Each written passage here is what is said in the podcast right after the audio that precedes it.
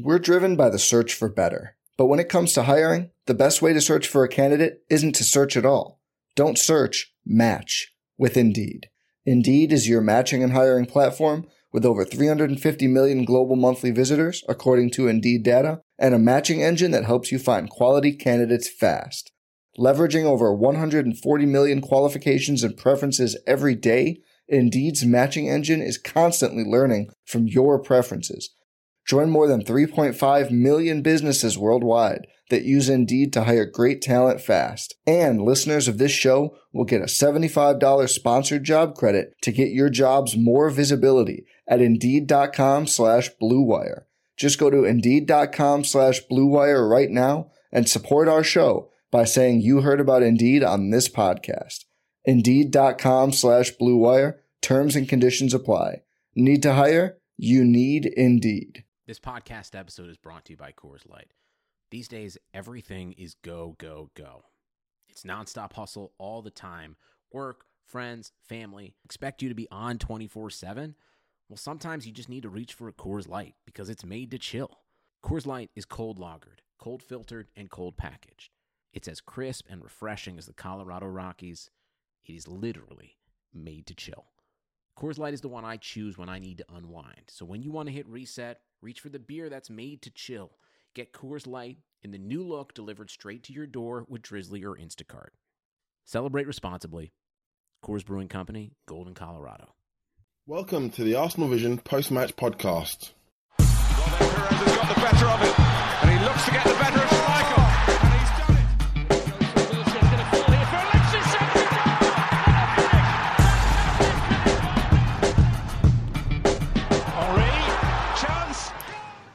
Arsenal put forth Europa League performance befitting of the competition itself. This is the Arsenal Vision post-match podcast. My name is Elliot Smith, and you can block me on Twitter, Yankee Gunner. I am recording from an undisclosed location, but it's a hotel room in Toronto. I'm recording on an undisclosed device. It is a MacBook. I'm using an undisclosed microphone. It is the iPhone headset. So, yeah, it's not going to be my finest, but we're going to get through it. I am here with people who will carry the day. One of them is Tim. You can find him on Twitter at Stilberto. Hello, Tim. Hello there. Hello indeed. And Clive's on Twitter at ClivePAFC. Hello, Clive. Hello, hello.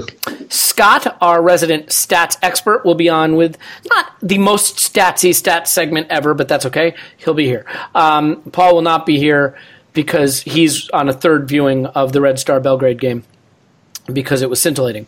Okay, so Tim... It happened. I mean, once again, I think we can confirm it happened. 0-0 draw. To be fair, it does get us through to the next round, and I think you'd have to say we're going to top the group, which you're probably going to want to do, given some of the teams that will be parachuting into the competition, although I have to admit I have absolutely no idea what happens in the next stage of the competition or how we're paired with opponents, so it really doesn't matter. I guess the first thing I wanted to ask from you is just the very basics of going with this setup. Again, none of us on this pod are going to disagree it was right to rotate. So I don't mean the rotation itself. But are you getting tired of him sticking with this group set up this way when it seems pretty clear that it's just not the right set of players to try approaching it with this system?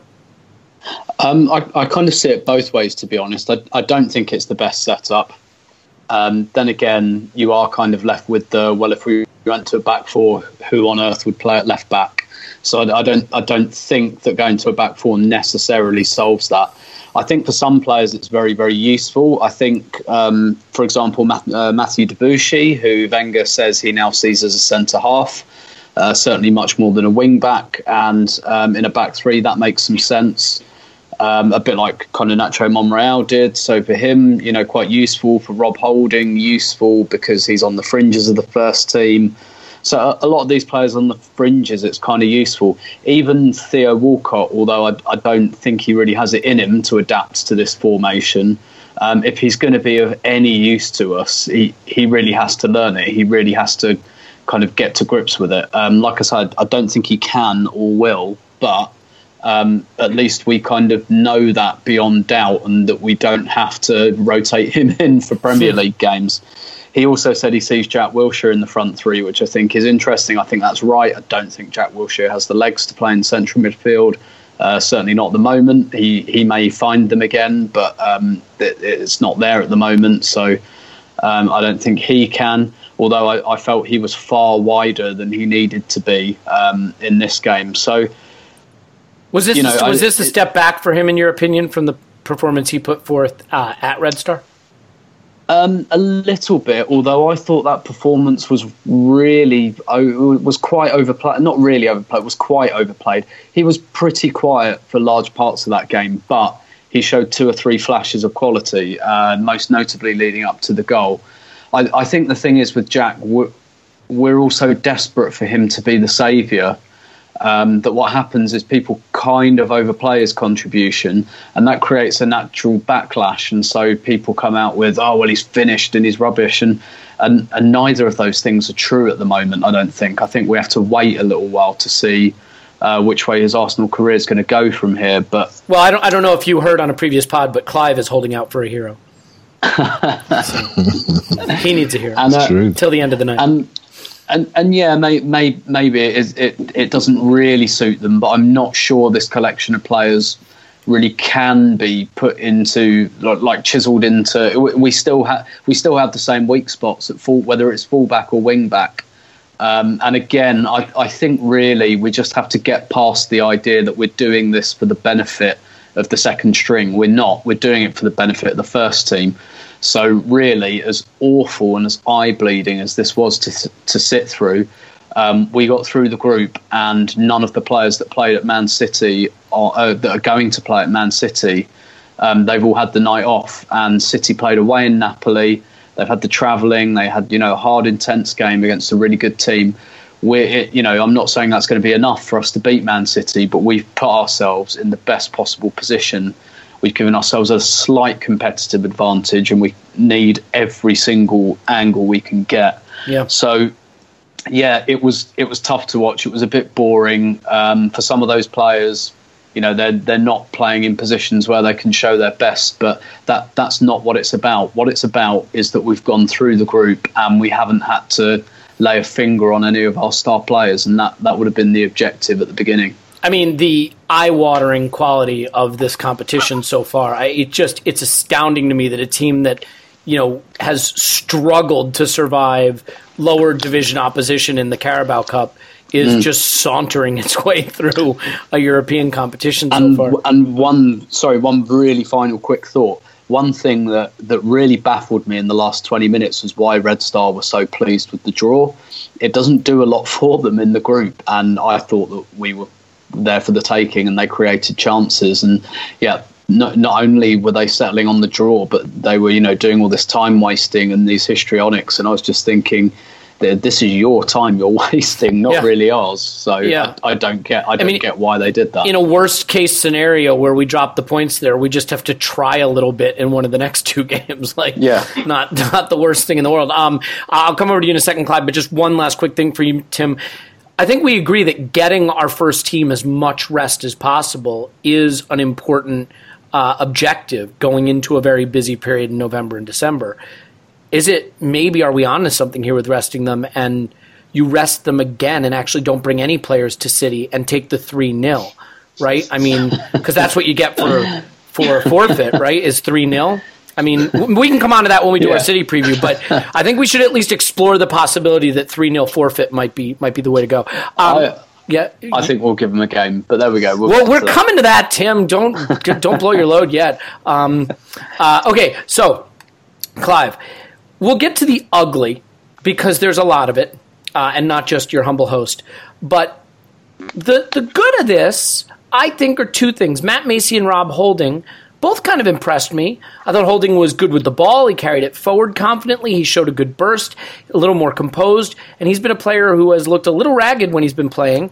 And Macy made some big stops, came out of his goal quickly to get into good positions, brilliantly tapped one onto the bar. For you, when there's so much focus on the crapness of Theo or Giroud or Coquelin, for that matter, or the exciting young attacking talents that we're looking for, like Nelson, do you think that the real stars of the show are Macy and Holding? They were among a few things. I mean, I think for me, I've seen Giroud, Coquelin, and Walcott for many years. Yeah.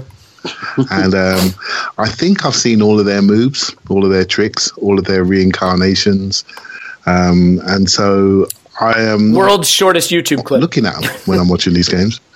Yeah, I've seen enough, right? So I'm looking at the younger ones and seeing where they're improving. And so you're looking at, say, Maitland-Niles, for example. I mean, he's a cool dude player. Sometimes he lacks a bit of intensity. The ball comes near him where it's expected to... puts the work in, and he flies, and like a bullet out of a gun. You think, where's that been? And so you think, well, he's got potential if he can get his intensity levels up and be more proactive. You look at, say, Willock. You know, he looked quite calm. He just signed a new deal. He just signed a new deal. Yeah. So we're not going to lose three Willocks. We're just going to lose the two Willocks and keep the last one, right? So and so basically, he looks quite calm. He looks like he's improving physically. He's getting a little bit quicker, but there's more to come. He's got the basis of a good centre midfielder, but he runs out of steam more an hour, no problem there. And then, but I did think that Nelson and Maitland-Niles, they lasted well. They really did show up late in the game, which they hadn't done previously. They sort of faded away. So that's a plus that the manager will take away. The goalkeeper, Matt Macy, actually, I live near a town called Luton, and he was on loan there last year. And so I did catch him a couple of times. He was very, very good. He had to come back to Arsenal, and it cost Luton. It probably cost him places in the league. So that was an issue. And he's I don't know how, I haven't seen him this year at Arsenal, but he's a massive presence. He's 6'6", I believe, and he's only 22, 23. So he's a really massive athletic presence, really good physique on him. I felt calm when I watch him. I don't feel nervous. If he improves his kicking, I think there's a future for him. We'll see how far he goes. So but just so I can remember his name, because sometimes it's easier to identify players by their sort of physical attributes, do you think on the back of his shirt, instead of writing Macy, we could just write not Ospina? Yeah, that'll work. He's probably worked two Ospinas in size. All right, Ospina X2. Really, how about that? Yeah, he's a fantastic presence, right? And so so that's a good start for him, and it's a big level jump, and he didn't look too bad. He was a little bit nervy at the start, but he made a great save. But Holding's the one that I'm really interested in, and because I think he's reached a height, but I also think he's reached some pretty low lows. And he started very well, obviously. We all know what happened in the cup final. But at the start of this season, he was really struggling. You know, my eyes started to get a bit worried about him. There's a pre-season picture of him and Callan Chambers doing a sprint together, and they were equal. I thought, this is a bit worrying, because I always think Chambers is slow, and I hadn't noticed Holding's pace. And or lack of. To be fair, just real quick, is it possible we think of Chambers as slow because we've seen him play fullback, where speed is so much more important, whereas Holding at center back, you know, or even Chambers at center back for that matter, that same speed might not be considered as slow? You're absolutely right, spot on. And that's why I think both of them are excellent centre backs in the three. But what I've noticed about Holding lately, how he's trying to recover from his low, and he's really focusing on aggression. You know, he's really focusing on really smashing people early and really being physical in contact. And I think he's trying to fight his way out of the lowness. He's trying to fight his way out of it, and I really like that. That tells you something about his mentality. Backing up your claim there, by the way, Clive, as I cut across you again, in Scott's section coming up later, you'll hear that he won an incredible percentage of his aerial duels, and a lot of aerial duels in the game. So that sort of supports your argument about his battling nature or battling approach to recovering his form. Yeah, he's gone no nonsense, and he's looking like a left centre half now that can receive it on his left foot. You know, a lovely volleyed receiver on his left foot in the game. He can receive it on his right foot. He's got dink passes on both feet. And he's just saying, well, you know what? I'm not quick going backwards. So I'm going to make sure when I go forwards, I'm going to leave dead bodies on the floor. And that's what he's doing. And there was an England international called John Terry that did something very, very similar in his career. Didn't like going backwards. So he defended deep on the left-hand side of a back four. He made sure he never had a left back more than 10 feet away from him in Aspilicueta or Ashley Cole, depending what era. And he defended that slot brilliantly. And if you extrapolate forward with Holding, there's a potential there to be that type of centre half. And so I'm looking at him and I'm thinking, well, you could develop into a back four centre-half, the dominant one that goes for the first ball, the one that's really physical, the one that really is tenacious. And then people will recover around you, much like John Terry at Chelsea. So just extrapolating forward a couple of years, that's where he needs to develop. Physically improve his upper body, really improve his power. And in a couple of years' time, we could have a real player there, that's someone that's been up and down, but actually come through it and gone through. I mean, Tim, we all know there's so many dead body centre-halves that Wenger's system has killed. I'm hoping this kid isn't another one, right? And I've got a funny feeling he won't be, and I'm really hopeful for him. Yeah, I mean, I think it would be, look, it's easy to kick these guys when they're down, but for these young players, it takes a lot of internal fortitude, especially for defenders whose errors are so noticeable, to pick themselves back up. And I thought this was a good step in the right direction for Holding. I think Macy's in an interesting position because Cech is probably done any day now. I mean, he can't be sticking around too much longer, and I just got to believe that Arsene or whoever's next will not be turning the keys over to Ospina. So you wonder if Macy's putting himself in the conversation to just be the guy. It'll certainly be interesting to see. Tim, the player that catches the eye in these games the most, I'm not saying he's necessarily the best, but he's certainly catching the eye, is Reese Nelson. So I want to quickly get your thoughts on Reese Nelson and then ask you a question about him in terms of just the style of players we develop. But just overall, are you impressed and were you impressed with Nelson in this game? Yeah, I was. Again, I think it's the same as kind of the other performances he's put in. Obviously, he's not playing quite in his optimal position, but hopefully he's kind of learning something there anyway. But at the same time, you know, he's not getting killed by anyone. He's not, you know, you don't feel like, again, we're not facing teams that are, you know, really coming at us, but you don't feel like he's a defensive liability there at all. Maybe a couple of times a little bit out of position, but you'd expect that from a 17-year-old who was a right back or right wing back. So I'm quite impressed by his maturity. A little bit the same as Willock, actually. I do think there's something to be said for a 17-year-old coming in and just doing 7 out of 10 performances. I think that's fine. I think that kind of shows that he's not kind of cowed by it, that he belongs at that level. Like, no one seems afraid to give him the ball or anything like that. Obviously, he's not quite able to show his best at the moment, whereas if he perhaps moved into the role that Theo Walcott's playing, we might get a better idea. But, I have been quietly impressed. You know, he's not pulling any trees up, but he doesn't look out of place. And for a 17-year-old playing out of position, I think there's a lot to be said for that. Yeah, I mean, so then here's the question. I mean, he tries a lot of dribbles. Not many of them came off for him. But he does make these sort of barnstorming runs up the pitch. He's fast. He's powerful. He can get by a guy. But I just can't help but see a little flash of the Oxlade-Chamberlains about him. And so my question to you is, like, what does it take, or what's missing, or what's the reason for these players, these young players we have, these seemingly physically talented players developing, but struggling with that final ball around the area? Because we saw Nelson get into a lot of good advanced areas, and Maitland-Niles did it as well, actually, where there were 4-on-1s and 4-on-2s, or not 4-on-1s, but 4-on-2s and 3-on-2s and 3-on-1s, where the end result was just kind of running down a blind alley or running into the defender.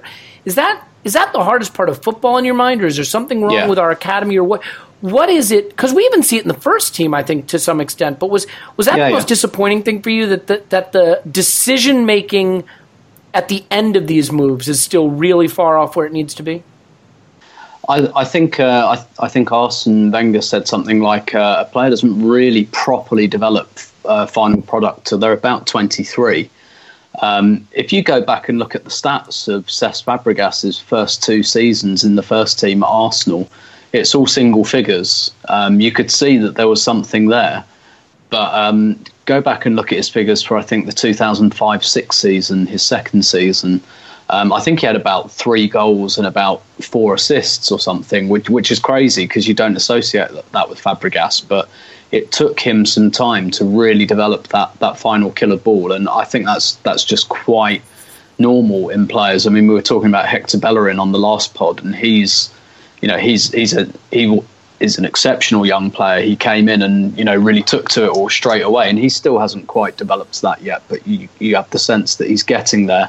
I think also we've got to be careful not to, like the Chamberlain comparison is totally valid. You know, sometimes you squint, and were it not for the afro, the slightly different hairstyle, like you can see Chamberlain, he's built the same, he kind of plays the same, but I think we should be careful not to create a kind of false equivalency and therefore see Alex Oxlade-Chamberlain in him.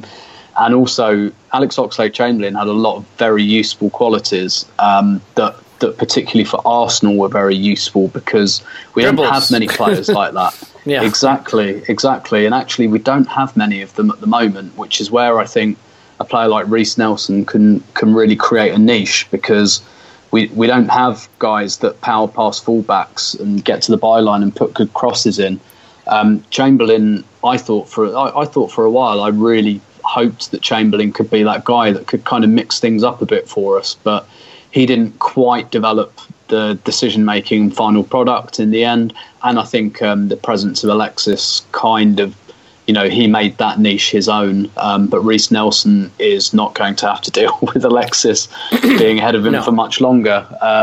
So I'm perfectly relaxed about that. I wouldn't expect his final products to reach, you know, those kind of levels for another few years. Even, you know, if and when he breaks into the first team and he's a fixture, I wouldn't quite expect it even then, to be honest. So I think at the moment the important thing is kind of taking up the positions and being positive and you know, being comfortable as well. And I see those things in him. And I think if you stick at it long enough, well, not every player. Look, well, like we said, like Chamberlain never quite developed it. I don't think Walcott's ever quite developed it either, that kind of lethal, consistent end product. But, you know, I think he's got some years to go before we really have to worry about that. Yeah, and look, I mean, the reason I bring it up in part is this is a conversation we've had, and Tim, something you've talked about a lot is that while we get a lot of counterattacking chances in some games, and we think of ourselves as a counterattacking team in some ways, we're not very good on the counterattack. And a lot of that is final product. And beyond Ozil, Alexis, and Lacazette, you know, whether it's been Gibbs down the years who's gotten into good positions on the left flank but never delivered the ball, or Oxlade-Chamberlain, or even Hector Bellerin to some extent, Iwobi, who we talked about recently, is, you know, having a lot of good qualities, but maybe not having the final ball. Now with Nelson and Maitland-Niles, we're seeing it a little bit, and I just think that's something I'm looking for, is a young player who comes into the team and more than his physical attributes demonstrates that calmness in the final third, because we're going to need those players, right? I mean, in a way, I think that is the quality that we most need and can be hardest to find. And so it'll be interesting to see where we find that, whether it's in the transfer market or developing some of these young talented players. Let me do this. What was that? Or coaching. Well, I mean, I don't think we have to worry about coaching at least for another year. So let's pretend I just cracked my knuckles. And Tim, Francis Coquelin, bad central midfielder, or the worst central midfielder. Yeah, it was another really, really disappointing performance from him. And, you know, you can perhaps cut him some slack because he's had injury problems really going back right into last season. He's been in and out of the team. But I think basically what we've seen is a player who had a very specific purpose for a very short amount of time, and it's expired. Quite frankly, even when he was in that partnership with Cazorla, you know, you always had the impression it was 80% Cazorla. And you know that piece of skin that's now grafted onto Cazorla's ankle? I'm convinced that's actually Francis Coquelin. Yeah. I mean, it's a bit like even during that period when, don't get me wrong, I don't want to rewrite history. He was very important for us in that period, but I did always kind of think to myself, I think we even had this discussion. Who would go for him on an open market at the moment? Freiburg. Probably mid-table Premier League teams. And yeah, I mean, maybe it's a bit harsh on him because he's been so in and out and doesn't have. And you know, we give other players a little bit of slack when they don't have complementary partners. We say it about Xhaka, we say it about Ramsey, we said it about a lot of players. You know, he doesn't have the players to cover to cover his kind of flaws. I think the issue with Coquelin is he's gone back. So when he first broke into the team, Wenger said something like, he'd convinced himself that he's a box-to-box midfielder, and he's not. And he realised what he's good at, which is tackling and winning the ball back. It feels like he's regressed again back into that period where he thinks he can put his foot on the ball and spray it around and do step overs. And it's just like, you can't do that. You're not good enough to do that. Stop. No, seriously, stop trying to do that now. Like, well, you kick the ball out of play several times now. Stop it. Isn't it true also? I mean, yeah. When a player is limited and has limited ability, and Clive, I'll turn this over to you. I mean, when a player has limited ability, that's when you really have to define their role very carefully, suited to a system, and put them in a position to just do those things they excel at. And that is not Arsene Wenger. He is not going to... Or, we've seen him be pragmatic in a few small stretches of seasons where he's needed points, but in general, his system is not going to give a very specific role to limited players and allow them to succeed in that environment, right? I mean, is this just a case that now, as Francis Coughlin's responsibilities have increased in this system, his limitations are all the more evident? Perfectly put. I mean, we've gone from a 4-2-3-1 when he had a creative artisan next to him, and basically he was his bouncer, and he stayed close, he won the ball, he did a little turn, he flicked it to the main man, who did 5 turns, then spread the play out, right? So if I want to see Santi Cazorla, I have to show my ID to Francis Coquelin and then beg to... Yeah, and he'll let you in. He'll let you into the nightclub, right? He's the bouncer, right? So within the system that we had, he was perfect, and all of his limits were masked by the person standing next to him, right? So then you put him next to a young kid called Joe Willock. I think Tim makes a good point, and he then says to himself, I'm the senior player here, I need to do a bit more. And then you actually expose his limits even more, because what he was trying to do he's not very good at, and you actually see exactly where his ceiling is, and that's what makes people a bit more concerned. Yes, he's not been fit. He hasn't had any sort of continuity for a while. He's trying to get minutes. He's trying to impress. He's trying too hard. It's difficult being the second string. You get your moment. You got to take it. The system has developed away from him. We have a register at the base, and we have a runner in front with 2 number 10s to left and right. So you look at him. You say, well, I can't put him at the base. And if I make him the runner, I don't know where he's going to run to. He might run down the tunnel, right? So I'm thinking, where can I? If only. What can I do, right? What can I do? So he's working hard. He's trying to work himself out of it. But what I'm looking at Ainsley Maitland-Niles, for example. I know it's not the right time yet, but you can see somebody who can run with the ball, carry the ball, calm in possession, potentially could be 1 of a 2 with multiple people, and then develop a partnership, because he's just got more distance to his game. I think Coquelin's a very sharp, short, sprinting tackler, but you create space for him, and he just doesn't know what to do with it.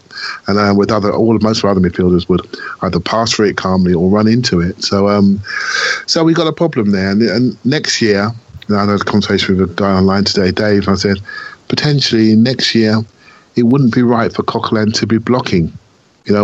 What should happen is he should be saying to himself, I want to play. I need to go and play somewhere now. I'm playing a system where my attributes are really valued. I think sometimes we slaughter players. It's not because they're getting bad. It's because the team has changed, and how we play has changed, and how we build up has changed. Unless that situation comes back, I think his future is quite limited. There will be times when we're going to need to bottle up games and add a third midfielder, and that's how we're using him. And then you've got to say to yourself, in a year or so's time, maybe Maitland-Niles could do that job, be an aggressive tackler. So, yeah, you can see that the upgrade is coming, the squad development is coming, and I think he's a victim of the system, and he's just a victim of... his moment is coming to an end, and that's it, really. No issues, it's just football. But you do have to laugh at the hilarity that we get to have this conversation with Paul not here to defend him. So there's that, and that's nice. I have a question for both of you. I mean, feel free to answer or not answer, chime in. I'm just really curious what his goal celebration would look like Because, I mean, at a minimum, it's going to be something hilarious, right? Like, does he just run through the back of the net or something? Like, it's going to be epic. It will probably go out of play, to be honest. There is no question, Tim, that when he scores a goal, it will get overturned by the dubious goals panel. And I just can't wait for that. All right, look.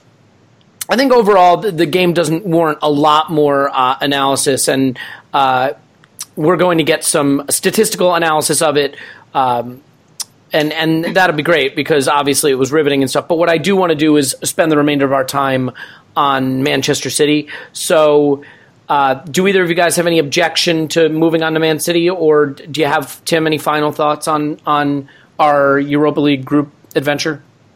No, none at all. Are you good, Clive, with putting this into the warehouse and leaving it there forever? Consider it done. That warehouse, you know, at the end of Raiders of the Lost Ark, like that one. You know that one. Yeah, goes in there. Moved on. Consigned history. Okay, so here's what we'll do. We'll bring Scott Willis on. We'll get just a few data points from the game related to Rob Holding and the midfield play in general. Get a little bit of a statistical preview of Man City from him, and then come back with Tim and Clive to get actual in-depth, high-level analysis.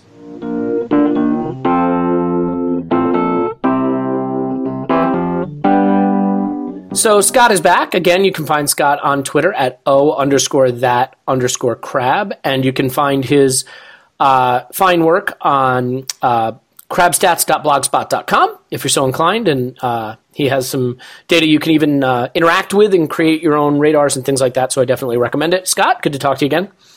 Thank you.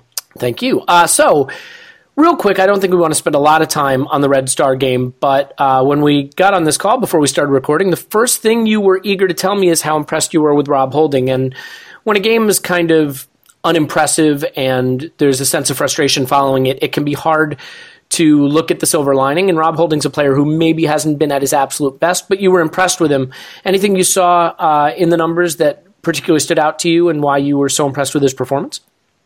Yeah, the big thing is looking at the data in the context of where he was placed. That was a total makeshift defense with a right back that was playing center back, a central midfielder who's not the best defender playing center back, a midfielder playing wing back, and a winger playing the other wing back. So there's basically a one center back defense, and Rob Holding really kind of stood out for me. Overall, he was dominant in the air, 5 of 6 on aerial duels. He was our top tackler at 3 of 4, 6 ball recoveries, 4 clearances, 4 interceptions. So basically, he was all over the pitch defensively. The defense could have been a shambles, but he kind of really stood out for me as the only guy that was really putting in a shift. Yeah, I think it's nice to see, actually, and nice to hear that, because I have to admit there were a few moments where I thought he stood out. I thought he carried the ball forward well and played some good line-breaking passes in a game that admittedly was pretty low on quality. But he's also a player that I think has been struggling this season and hasn't looked great when he's been put into the team. And so for him to sort of excel, especially as you pointed out, in a makeshift back line, I think that's great. Now, before we move on from this game, we're not going to focus on Francis Coquelin as much as we might have, because your statistics don't necessarily back up my belief that he would be better going to clown school than playing football. Actually, as you pointed out to me, his game statistically wasn't abysmal, but one thing that I thought was interesting is between him and Joe Willock, the pass completion statistics and the long ball statistics diverge maybe a little bit from what we expect from the first team. So when it comes to the long balls and pass completion, what did you see from our midfield partners? So overall, it was 6 of 8. So that's like a half of what Xhaka would do. So wait, so Willock and Coquelin combined completed about half the long balls that you'd expect from Xhaka in a game. Exactly. Yep. And do you think that passing was just kind of there was no cutting edge. Between them, they had one key pass, and that was from Joe Willock. Mm-hmm. I know everybody will remember the Coquelin fast break that totally broke down. I would have much rather had Ramsey in that situation. It was just a whole lot of no cutting edge, and I think that's where you get a lot of the sterile possession from the team.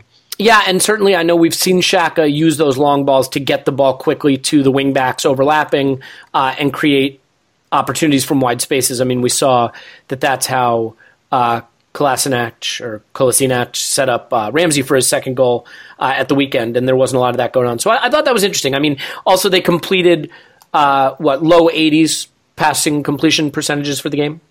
Exactly, yeah. Willock was 81.6 and Coquelin 82.9, so nothing to write home about. Yeah, those are percentages that we've kind of been critical of Xhaka for as being too low for our central midfield. And so when your central midfield isn't completing passes at a particularly high percentage and not giving long balls like you're used to, especially when you depend on those for your build-up in wide positions, that might explain some of why we struggled to build the play. So that's great, but obviously not an awe-inspiring game. So let's do this.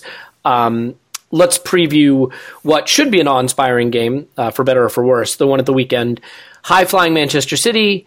Pep Guardiola's got his team purring, and I think a lot of Arsenal fans are pretty nervous about what could happen at the Etihad on Sunday. So, statistically speaking, are we right to be terrified?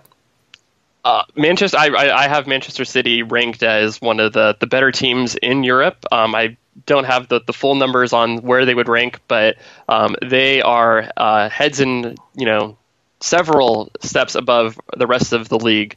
In my team ranking, I have them ranked as 45% better than the league average. Next best is Manchester United, and they are only 29% better than league average. Out of curiosity, how do you arrive at that calculation? Is it based on XG differential, or are there a number of statistics that go into it? So it's based on the last 3 years of data to try to smooth out things. There's more weighting towards the most recent results, and it's based on where shots are taken, the number of big chances, and it's you get an offensive ranking and a defensive ranking, and then there's a combined ranking. So Manchester City rank first in offensive value. They're 53% better than league average. Wow. They are also first in defensive rank. They are 37% better than league average there.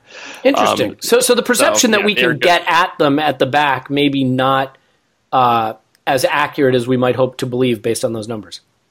Yeah, so Pep has really gotten them going. You could have seen this in his Bayern teams too, where they are so good at shot suppression. The shots that they give up are going to be pretty good. They've actually been slightly below average in XG per shot this year, which is still pretty amazing considering their suppression numbers. They actually, I believe, are giving up among the lowest in all of Europe right now in shots per game, which is just absolutely amazing. So just to distill that, what you're saying is the shots they do give up are in better than average positions with better than average chances of scoring, but they are giving up overwhelmingly lower number of those shots than the competition in the Premier League. Exactly. Okay. So in other words, we have to make our chances count, and I think that's instructive, right, Scott? Because what that tells you is we're going to get few chances, but they are going to be high quality chances when we get them, and so you want people like Lacazette or Alexis on the ball in those positions as opposed to maybe Iwobi or Danny Welbeck. For you, does that inform the manager's decision? Does he have to put those more clinical finishers on the pitch to take advantage of those limited chances when they come?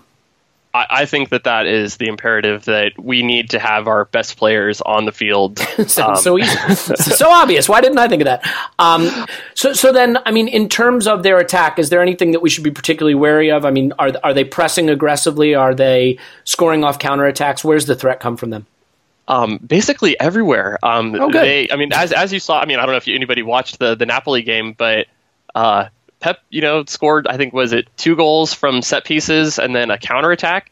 And I don't know if anybody's watched him in the Premier League knows that they can break any team down that tries to sit deep. Basically, they are frighteningly good at scoring. And you look at their depth. Yes, they played a first-team team in the midweek, but their backup is still ridiculously deep, and so I'm scared. Yeah, it sounds worthy of being scared. So in your estimation, do you see anything from a data standpoint that says this might be how you attack them, or this might be where they have been more vulnerable? In the games where they...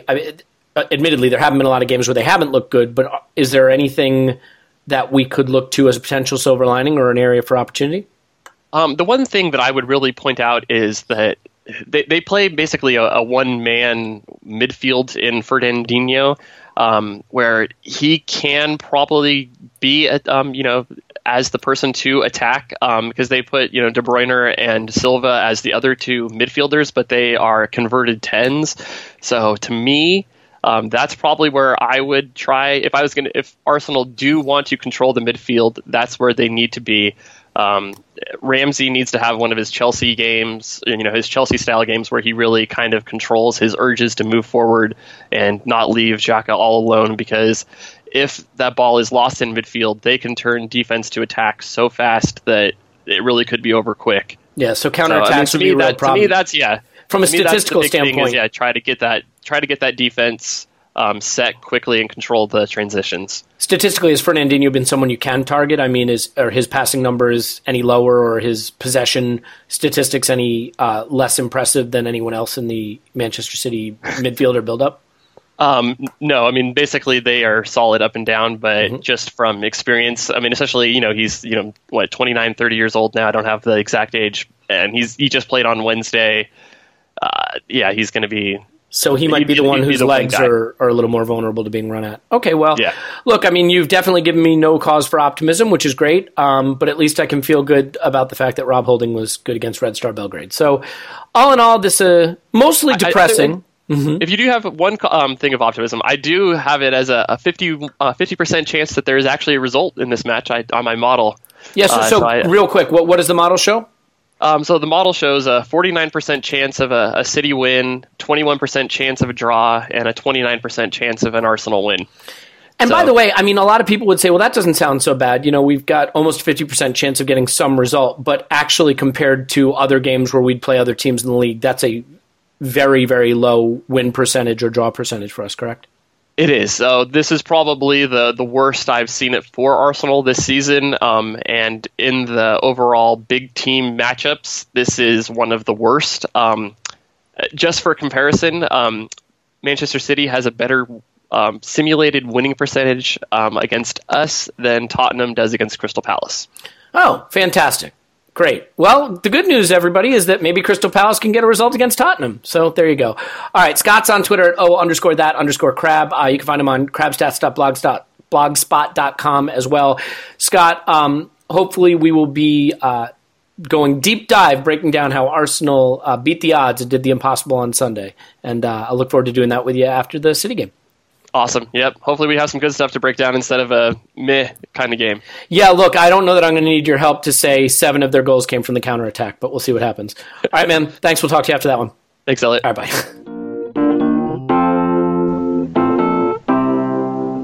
bye. Okay, so that gives us all the reason in the world to be terrified of the game we have on Sunday. Let's see if Tim and Clive can help us maybe... keep our food down between now and then. But, Tim, it's interesting, right? I mean, Pep Guardiola's teams have put Arsene's teams on the rack quite a bit over the past few years. But actually, we've gotten some decent results against him. They haven't always been enjoyable games to endure, but I can think of wins over Bayern Munich. I can think of a win over that incredible Barcelona team. But you look at Manchester City, and they really are rolling. As Scott detailed, I mean, they are not only scoring rampantly, but they are allowing the fewest goal-scoring chances in the league. But before we came on, you said you think we'll give them a game. So in your mind, what is the key to that happening? And let's just bear in mind again that, like, our away record at the top 4/6, but top 4, obviously has been a dumpster fire. We haven't won in ages. So what gives you cause for optimism? Probably blind faith. No. So it's as good a reason as any. So the thing is with City, I do think, albeit from a very, very, very high level, that they're not quite where they were a couple of weeks ago. Obviously, they're still operating at a very high level, a higher level than we are. But I think that that Stoke game a couple of weeks ago, they won 7-2, and perhaps the first half an hour against Napoli at home a couple of weeks ago, I was looking at them, and it reminded me so much of Arsenal at the beginning of the 2002-03 season, where we'd just come off the back of the league win, and we were absolutely turning teams over in, like, we had like 4 games in a row that were over after half an hour, and we were just toying with teams, and we had injuries, and it didn't matter. And hey, can we hop in the time machine and go back to that time and live there again? Because that would be great. And it was a bit like City now. Everyone was going, well, Arsenal are going to walk this again. You know, they've just won the double. They're going to win this by at least 20 points, and it's going to be over by March and everything. And actually what happened with us is we peaked a bit early, and then we became a bit complacent. I'm not saying that City had become complacent. Wenger out. So I think this is still not a good time to play them, but a better time to play them. 3 weeks ago would have been toast, absolute toast. But I do think City have come down half a step maybe. They had a really difficult, they've had a couple of intense games against Napoli. I know they won both of them, which speaks to their quality. But Napoli are a really, really good team. That would have taken a lot of effort, both physical and psychological, to do that. And I also think if there is a weakness that City have, I accept the point that they've, about the shots, because they do what Guardiola's Barcelona do, which is they don't need to defend because they don't give you the ball. But actually, if there is a chink in their armour, it is that defence. Teams are scoring against them. They're just not able to keep them out at the other end. And that's going to... I'm confident that we can go there and score one or two. Whether we can stop them scoring three or four, I'm not sure. I've just got the impression that I do think we'll lose ultimately. I've gone for 2-1 to City. I do think this will be quite a tight game. I found Wenger's comments interesting on this, where he said sometimes the best way to defend is to attack. And 7-1 City. And I mean, I kind of think he's right. I don't think we've got the team to go there and like stick 10 behind the ball.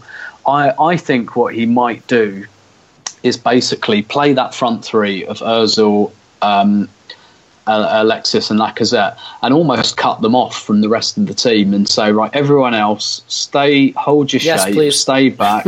Wing backs tuck in, central midfield, do what you did at Stamford Bridge, stay put, and you know what, we'll see if we can get something on the counter. And if we can, Ozil is one of the best footballers on the counter attack in the world. It's just at Arsenal he doesn't get the chance to show it very often because a lot of teams don't attack us, therefore we can't counter attack.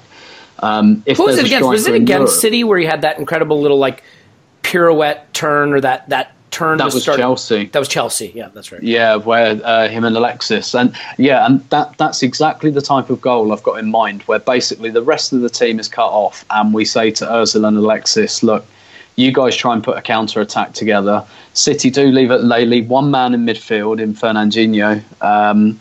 They have, they do push up a bit, and Lacazette, he hasn't had the chance to show how good he is going in behind defences yet, because again most teams don't give us that kind of space. But I think our front three can hurt them.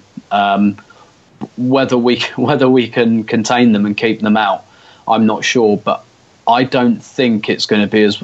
I might live to regret saying this, I probably will, but I don't think it's going to be as one-sided as people think. I don't think City will have this all their own way. Yeah, I mean, I buy that. I mean, to an extent. I mean, I still think the challenge is what happens when we have the ball, and can we keep the ball? Because if we give them the ball back in bad positions, I mean, we thought Liverpool hurt us. Man City can hurt us worse. Yeah. And I think if you look at the performance against Liverpool, there are a million excuses for why it happened, but there aren't a million excuses for why the Spurs game happened at White Hart Lane last season. And that was with a pretty good Arsenal team that was in pretty good form, or at least reasonably. And it was our worst, at least on XG, our worst performance of the entire season. I think we're going to struggle if they press us and if they're intense out of possession, if they have the legs, if they have the energy for it. I mean, that's where them having Champions League, an important Champions League game, and us not having one is important. But, Clive, one thing that came up in the stats section is that City don't concede a lot of chances. In fact, they concede among the fewest in the league. But the chances they concede are above average in terms of XG, meaning they're pretty good chances. Is that the argument for why we have to stick with Ozil, Alexis, and Lacazette? Because this is never a 0-0 game, and for us to get a result, we are going to have to convert those very few good chances they give us, and our best chance of doing that is with our best attacking players. Yep, probably. But I've just got a hunch that he won't stick with those three. I think. You think Iwobi comes in for Ozil? Yeah, I think Iwobi comes in for Ozil. So can I stop you for a second? No, I want to stop you just for a second. Okay, fine, go ahead. Well, I think it could be for. I think Lacazette could come out. Interesting. I've got a feeling Lacazette could come out and Alexis go centre forward. I just think we've got to. What does that give us, though? So I get why you would say that, Clive, but tactically, because I get the energy and the running you get from Iwobi, but realistically, that intensity doesn't happen in an area of the pitch where we're going to be contesting it. They're going to have us parked in our own half for 60% of this match. Well, I think Wenger's very smart, right? Because what no one has done, no one has tried to attack them, really, apart from maybe Napoli. Right, so no one has really gone at them consistently. And we talk about the hub and spoke Arsenal midfield with Granit Xhaka. Well, you know what? They've got a player called Fernandinho that's got two players around him in De Bruyne and David Silva. And they're great players going forward, but they're not so great running backwards. So you have to get those two running backwards. You have to make Fernandinho work very, very hard. The way to really focus on City is to focus on their star man, and that's Fernandinho. He is the one that makes everyone else tick. We've got to get around him, and I just think that tactic of playing an Iwobi and an Alexis, who are very good pressers, it may be Ozil. Have them bracket Fernandinho and try to target him. Just really work hard around that area. You've got to outwork them. You've got to make those two players in De Bruyne and David Silva run backwards. Now, they are part of a 4-3-3. So if I said to you a couple of years ago that those two players have been playing deep in midfield, you wouldn't believe it, right? So they are the service out to the two wide men and the centre-forward. Gabriel Jesus didn't play in the week, so he will play. Why will he play? Because he's very intense presser. So they're going to try to press Xhaka for sure. They're going to press him. So we need to do the same. We need to press their main man and cut off their service at source. I think if we win the ball there, we are talking about Delph, Otamendi, Stones and Walker. Now forget the aura and just remember the names. They are not solid. This isn't Vincent Kompany in there. Not to mention the keeper, by the way. You didn't mention the keeper. So basically we sometimes we build up an aura about football teams, but I look at the names and I think about their actual performance and their track record, their performance under stress. And so if I'm Wenger, I've got to stress that area. I've got to stress the defenders. I've got to stress Fernandinho. I've got to make De Bruyne and David Silva disconnect from Sani, Sterling and Gabriel Jesus. And to do that, I've got to be brave. I've got to load that area. I've got to have people that are physical, that can receive it and drive. And I had a quick look at the semi-final today, and I think we started with Giroud at Wembley. I didn't remember at the time; I was a bit drunk. Right? We started with Giroud at Wembley, but then I watched it again today, and Danny Welbeck. I'm not sure if he started him. I'll tell you, I was very drunk, but he definitely came on late, and yeah, he did. We stretched him. We stretched them and we got stronger and stronger and stronger. And what we did is we ran them backwards. And that's the key with them. You've got to run them backwards. And once you start to challenge their technical superiority and their mentality, they become human.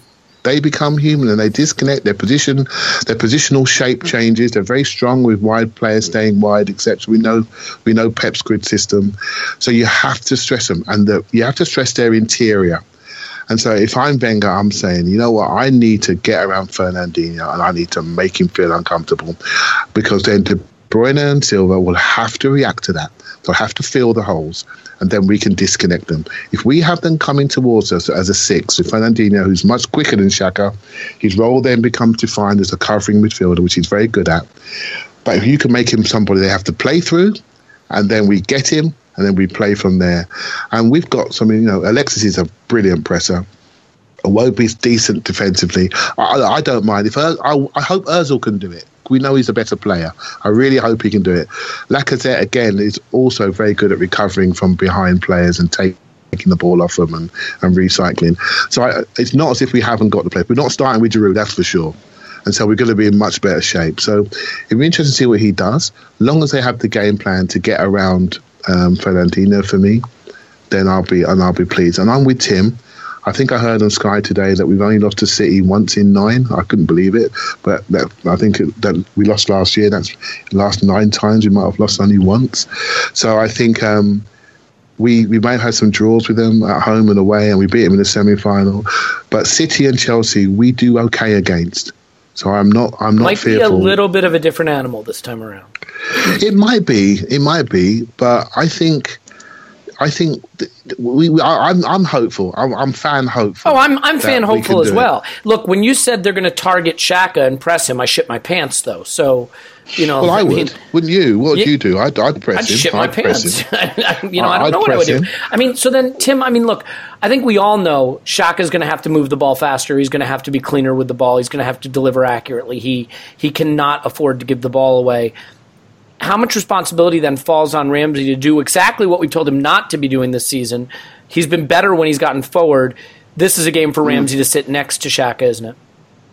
Yeah, and basically do what he did against Chelsea, where not only did he sit, but his technical control was really good. He passed the ball really well. He dribbled it very well as well on that day, and that's the thing about Ramsey. That's, you know, I think he's. I've said this many times. I think he's got everything. I think he's got absolutely everything to be the complete midfielder.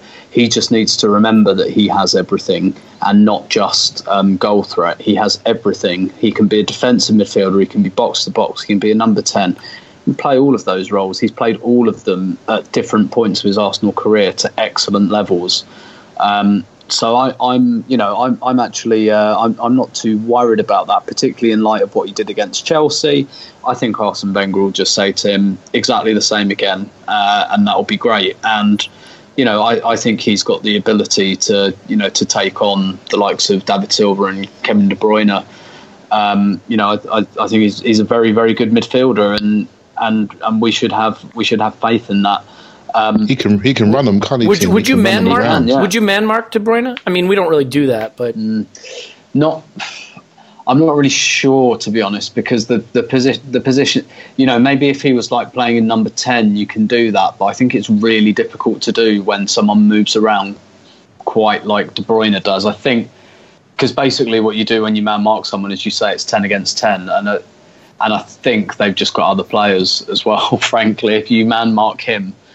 Then David Silva will, you know, is just as likely to run the show. He's great. So. He just doesn't. No one scares me like De Bruyne. And the thing that really scares me about De Bruyne is he can play a through ball from 40 yards from goal. You know what I mean? He can split your defense from the kinds of range that Cesc Fabregas used to split a defense. And the thing that scares me about that, you guys, is when someone gets 18, 20, 25 yards from our goal, we're pretty good with our defensive intensity off the ball.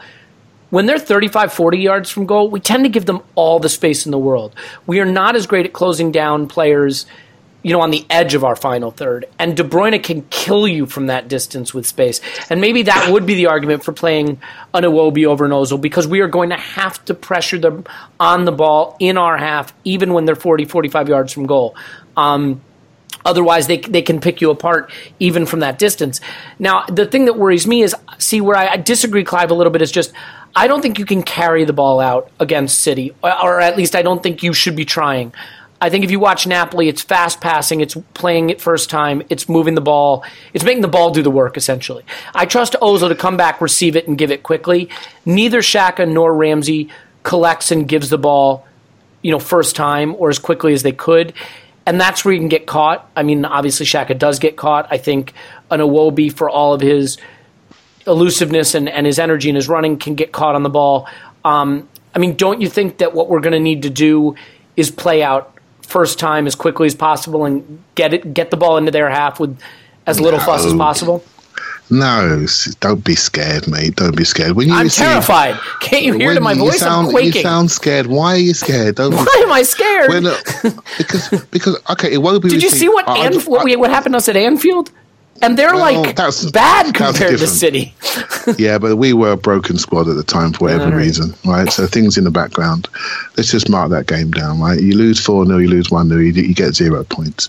That's the way a lot of these foreign players feel. So, what I say about the ability to carry it if you know Iwobi potential, I would like to see us play 3-5-2. I'd like to see us play 2 4s with three in the centre. That's what I'd like to see. It probably won't happen, but I'd like to see that rather than two wide fours, I'd like to see one be a little bit more central and really make it the 3-on-3 and threaten them.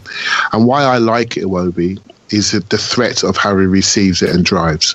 I'm not saying dribble. So what if he's going to now receive it and drive David Silva? I fancy him against him to drive him. Right, so and so it'll be interesting to see what happens. Right, so you've got to threaten people. You can't just pass around. You've got to threaten people. You've got to have the ability to step and freeze and beat your man. And I think he's good at that. I'm not, and the end product's not there, yeah, but I think he's good at that. I think he's got a good physical presence, and when he receives it, he can bosh people off and go again. I think it's important we have that physical confidence. We had it at Chelsea. We weren't bullied. It's really important that when we have our time on the ball, that we threaten them. We don't kick it up the other end and chase after it and reset and let them get their momentum. Do you think we can keep the ball? I mean, honestly, like we've seen ourselves against Pep Guardiola sides, and that was with teams that even had better midfields than we have now, and they've had 60, 65, 70% possession against us. We once went to the new camp and had 0 shots and 30% possession against Guardiola. I mean, do you see this being a game where we can have the ball? I mean, can we – two questions. Will we be able to have the ball, and is it even in our best interest to have the ball? Well, I've read some of those articles about Mourinho's philosophy on football and how you create mistakes from other people. We haven't got those players to do that, to play like that. All I'm hoping for is when we have the ball, we unsettle them. When we have the ball, we have the ability to do something with it. And whether we play the front three or whether we don't play Iwobi, I'm not worried about that because I think our first 11 has got that ability. I actually think the central area is obviously one area that we need to be in charge of, but I actually believe the game will be won at the wing-back area, the full-back area, because that's what City do. They run in that gap. They run in between the wing back and the centre half, and that's why I feel very strongly that the way our defensive play is in our back five, we've really got 4 fullbacks in the way they defend. Cazorla defends like a fullback 1-on-1. Our wing backs obviously fullbacks. We got Monreal who's a fullback. I think it's going to be incredibly important because our 2 wide centre halves will be defending like fullbacks on Sane and Sterling, and so you will be up against 2 out-and-out wingers, and one wants to run through the line and one wants to dribble through the line. So I think the defenders that we have are going to be important, and Per's job will be, okay, if the fullback gets beaten, I've got to cover that front post and block the cross and get our line organised, right? So I'm hopeful. I think we've got the type of team that suits playing against them. I'm much more worried about Manchester United away, a bigger, stronger, lumpy team that play that are far less harder to read. They've got multiple players they can pick. They're very fast in wide areas, but they're very tall and big. I think they're physically more imposing than City. City are not big. They're not gonna beat us up. It's going to be moving the ball. It's going to be your ability to be agile, to be intense, to keep the ball in tight spaces and challenge them back. No one's challenged them yet, and we need to have the bravery to do that and see what they're made of. And if we get beat, we get beat. But I hope if we get beat, we get beat. Not playing reckless, playerish Arsenal football, but having the bravery to play. To be Arsenal and actually play our game and see what happens. And remember, I felt the similar trepidations what you're feeling, Elliot, before the semi-final. And the day before, I reminded myself, you know what? We do well against them, and we do well at Wembley. And we beat them. We beat them running away. Okay, you got a bit of luck, a couple of crossbars. We controlled the middle of the pitch, though. I mean, we dominated them in midfield, Matic and Conte. And what I think is interesting is that he didn't start Fabregas that day, if I remember correctly. No, you're thinking of the cup final. I'm thinking of the semi. Oh, sorry. Final, mate. Yeah. Semi-final you're talking about City. My bad. Yeah. And do you remember the draw? Remember the draw when all those teams were in the draw? You had Tottenham, Chelsea, Arsenal. Oh, I'm fairly certain you can go back through my Twitter timeline and see what I thought of the draw. And we're all thinking, well, this is going to be bad. Which way is it going to go? When we got City, everyone thought we were going to get killed. We killed them. And when we got Chelsea, we killed them too. Right? So Those two teams we're okay against. If it would be Tottenham or Manchester United and maybe Liverpool away, obviously we've already been damaged there. I think we struggle with those, but I am happier against City, and I think we've got a real chance. I really do, so don't be too distressed. All right, so all that's good. Tim, how damaging will it be if we take a 7-1 or 8-2? Yeah, obviously that would be quite damaging. I'm actually quite relaxed about this game, to be honest. Just like I guess like this season, I'm looking at City, and to some extent I'm looking at United and just going, do you know what? This is a season where I just don't expect us to compete with those clubs and compete for the league. They have more resources than we do, and it's taken them a little while, but that's finally beginning to tell. And they have top coaches, and there's a part of me the last couple of seasons have been a missed opportunity, and I don't think this one's going to be. This one, if you tell me that City in the second season under Guardiola, when he spent 100 million on fullbacks, I kind of look at that and think, well, yeah, we're not going to win the league, are we? We're not even going to challenge for it. And I'm quite sanguine about that, and I expect to be in a tight fight for the top four with, maybe Chelsea. I think Chelsea might be on a bit of an island in third, but then again, Spurs, looking very good. So, I'm quite relaxed about it. So long as that doesn't happen and we don't get absolutely thrashed, I expect us to give them the game. I agree with Clive on what the approach to the game should be. I think we should try to be ourselves. Obviously with the caveats that we're nice and responsible in midfield, and we try and be as tight as we can, conscientious and concentrated as we can. But I don't think we're going to get anything if we try and park the bus and be something we're not. I agree with Clive. I think we've got to worry them when we get the ball, and it might be only 30% of the game that we see it, but when we see it, I think we've got to do something with it and try and move them about, because that's what we've got.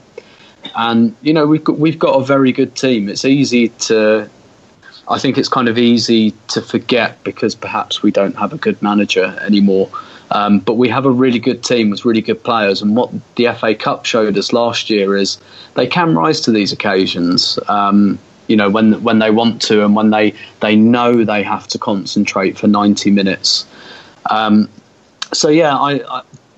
All of that said, I still don't think it's quite going to be enough. I do think City are probably just going to have a bit too much, but I'm kind of all right with that. So long as we give a decent account of ourselves, I don't feel a great deal of pressure, unless it goes like it did at Anfield, in which case, we'll all be feeling pretty terrible, and that would be very damaging.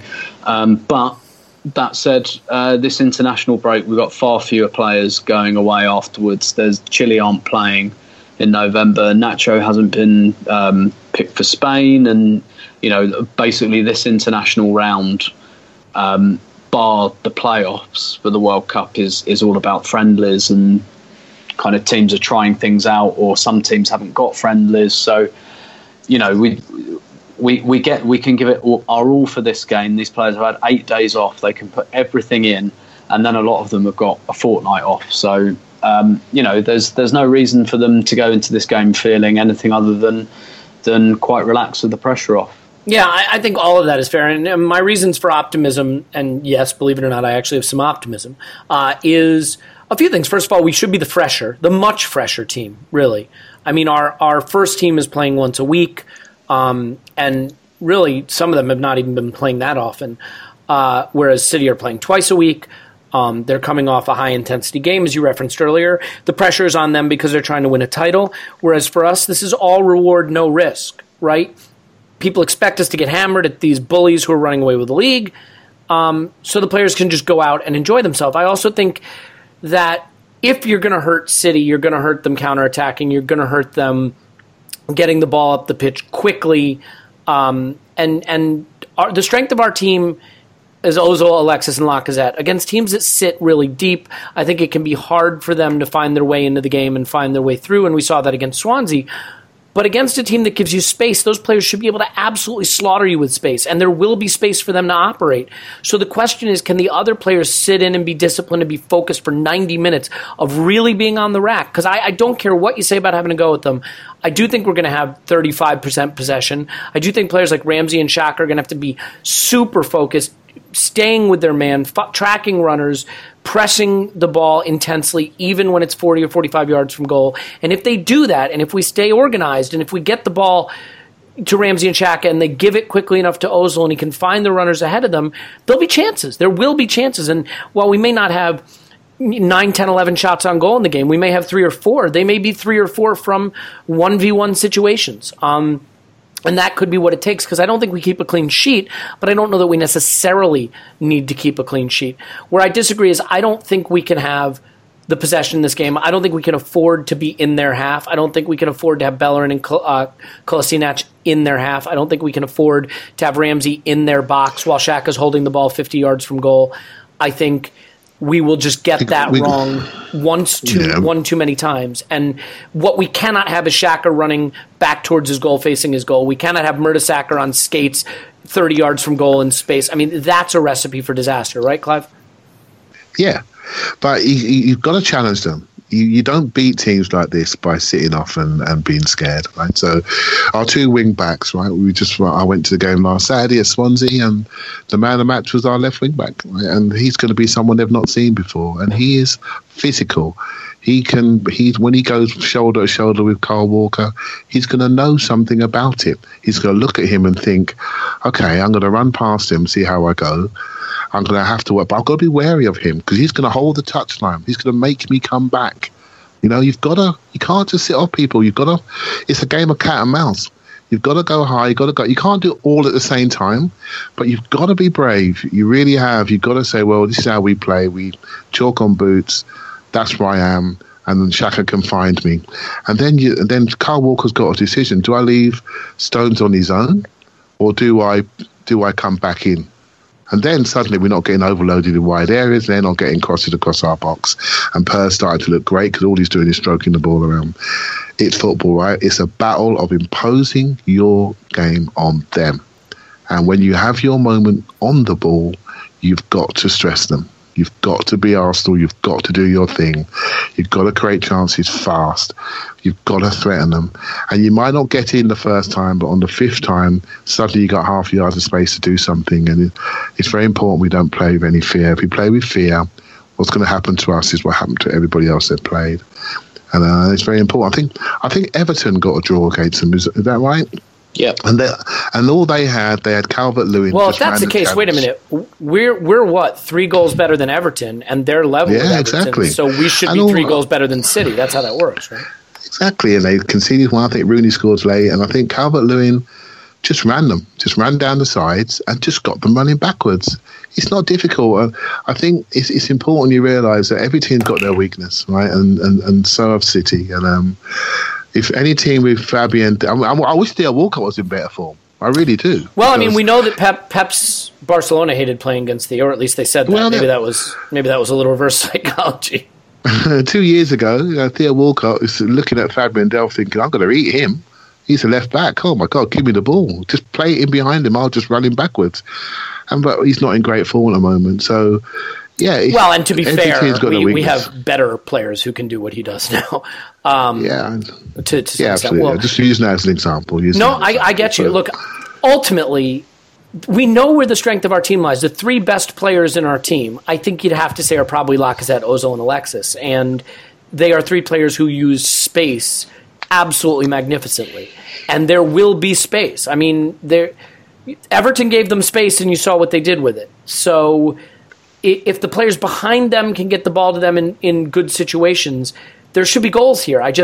Look, Napoli created opportunities. They moved the ball quickly. They got into the attacking half, and they put Manchester City under a lot of threat.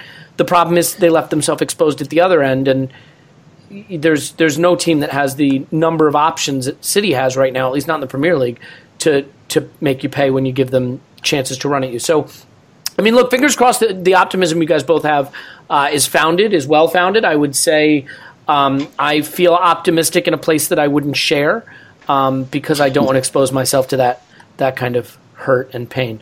But we shall see. So in any event, score prediction, Clive. I think it's going to be 2-2. Love it. 2-2 draw. Tim, score prediction? I think it'll be 2-1 City. I'm going to say 4-3 Arsenal. So there you have it. One for the history books, folks. It's going to be epic. It's going to be special. In any event, Tim's on Twitter at Soberto. Thanks, Tim. My pleasure, as always. Clive's on Twitter at ClivePFC. Thanks, Clive. Thank you very much. All righty. So, big game on Sunday. You know what? The one thing I think we can all agree on is you going into a game the way I feel right now. Like, I almost am approaching this like it'll be like a curiosity. You know, a lot of big games, especially against the really hated rivals, United, Spurs, Chelsea. I just can't get to that level with City for some reason. And so I don't feel that pit in my stomach like, oh, I just want it to be Monday already. I have a curiosity about this. I'm excited to see how it goes. So, you know, maybe the players will feel that way and they won't freeze up like they have in other big games. In any event, my name's Elliot Smith. You can block me on Twitter at Yankee Gunner. Give us a 5-star review. Write nasty things about Paul or Scott, your choice. Up the Arsenal. Come on, 3 big points. Back in the title race. Here we go. Talk to you after.